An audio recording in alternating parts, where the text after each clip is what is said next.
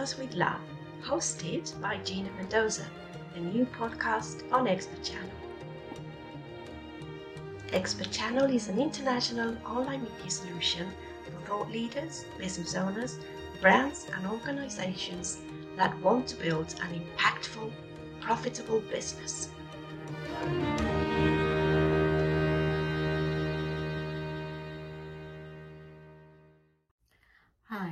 Gina Mendoza. I'm a clinical exercise physiologist and a dance practitioner, and I'm also author of Weight Loss with Love.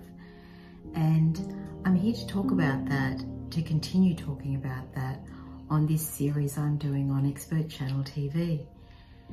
And today we're going to talk about emotional eating, which I'm sure many of us have heard about. Emotional eating, what really is that?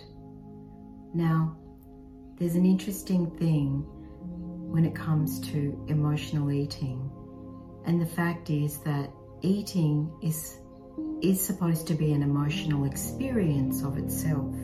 And I did mention this in an earlier episode that there's the difference between emotional eating and eating emotionally. Food is one of the great pleasures of life. Eating beautiful food, it really, why would we want to take away that pleasure? I'm sure we won't want to do that, really because food is such a wonderful thing. It gives us nourishment, it gives us fuel, it, it, it helps our hormones to sparkle and makes us feel good when we're eating lovely, healthy food. I mean, some foods will do this and they might make our hormones sparkle a bit, but it's transient and it's actually not doing a good job for us. That's sugar. I've talked about that, haven't I, already? So we have to be aware of that kind of sparkling to our senses when it's something that's really a bit of a fake food, not a real food that's helping us along. Sugar as a food is a food in its natural form, but it's just how we have that and how much really. But getting back to emotional eating, now, if we if we look at emotional eating, as many people know, emotional eating is more about responding to an emotion and eating in response to the emotion than it is to do with feeling hungry, isn't it?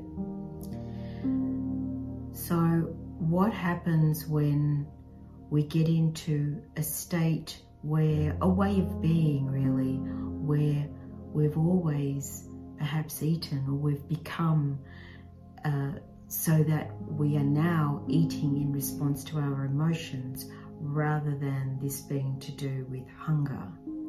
Well, as I already talked about, our bodies start to override our hunger hormones. So we forget to be in tune with that, or we, lo- we lose sight of that. And our awareness about that really diminishes. The, so, this is really a process of bringing back self awareness about ourselves, obviously, when we're eating, when we're hungry, and what's going on for us when we go to eat. To stop and think, oh, why did I just grab for that?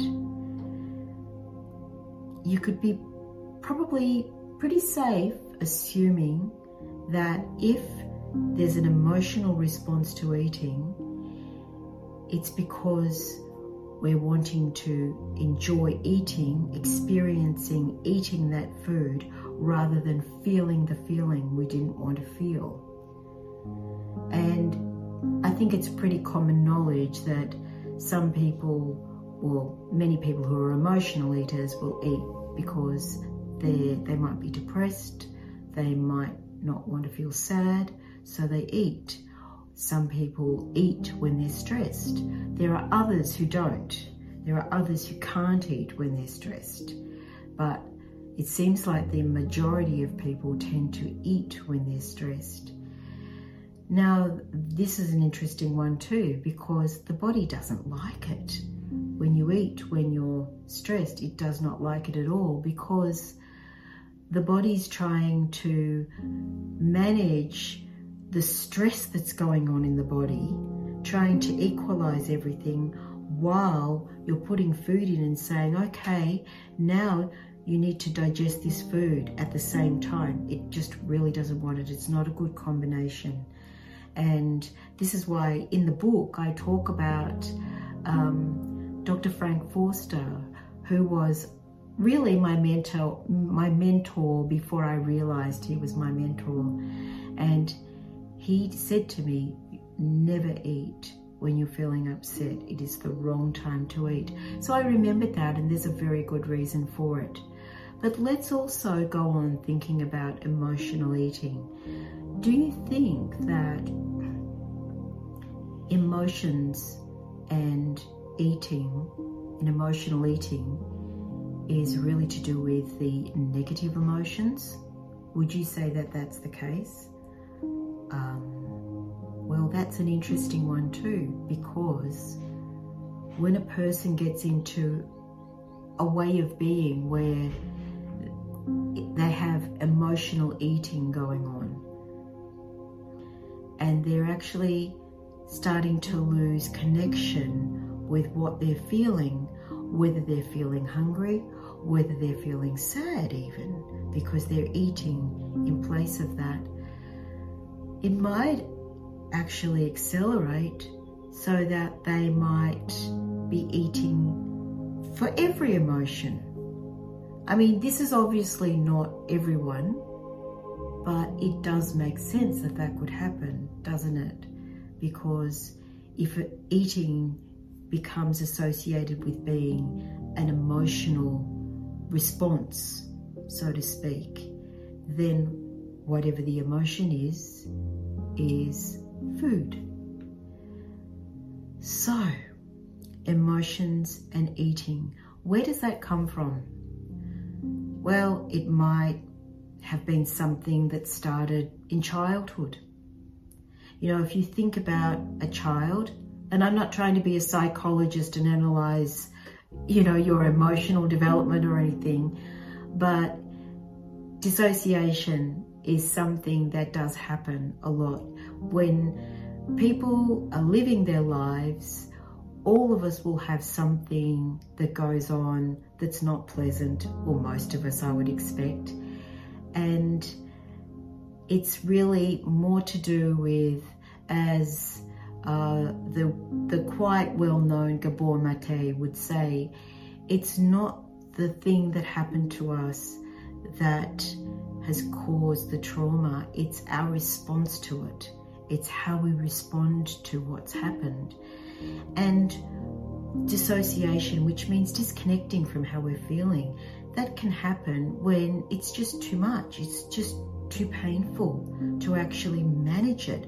So for a very young child, if they've if there's an experience that happens to them that they've responded to, you know, it might even be something with a kid in the in the school in the kindergarten yard or something. You know, there's no definite situation for this. It's how the person responds to it. If it's just too much for their little little systems, it's too overwhelming. They, for self-protection, something that can happen quite easily is to dissociate from it, to just disconnect from it. It's a, a survival mechanism. And we can do that as adults as well. So if we think about emotional eating and how that kind of pacifies whatever's going on. It's quite a similar thing to that, isn't it? Yeah.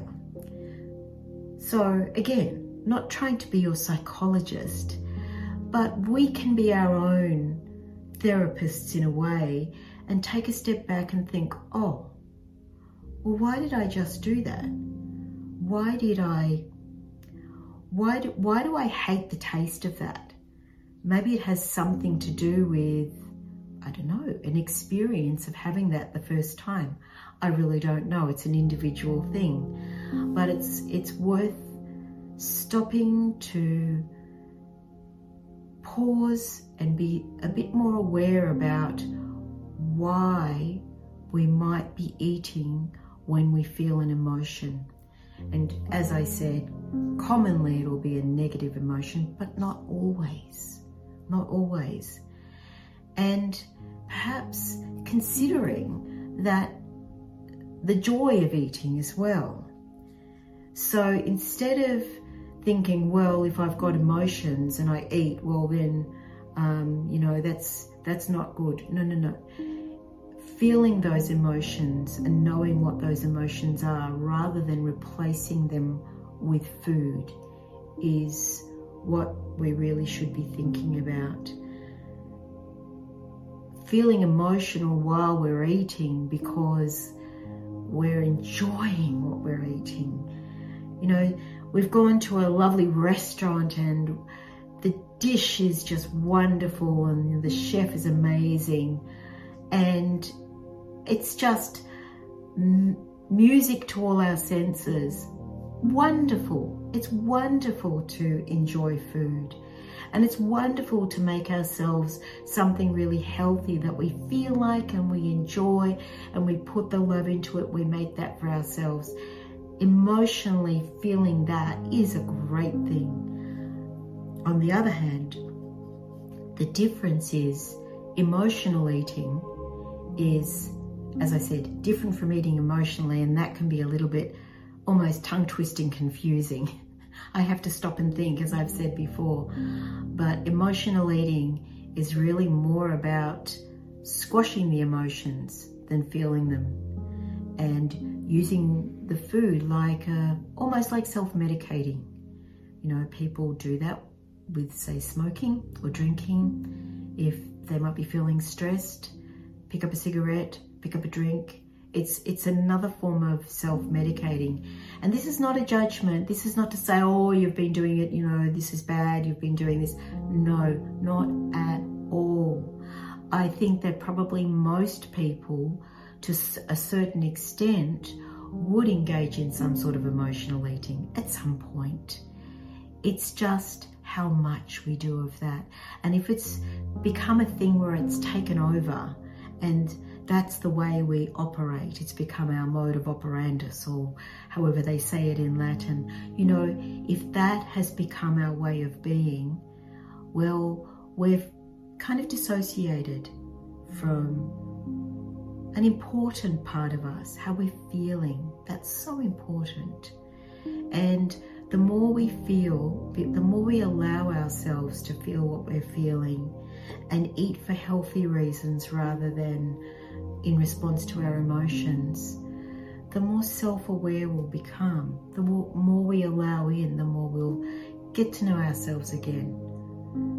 You know, we've always been there, it's just we might have lost touch with a bit of a part of ourselves. So, on that note, again, no judgment.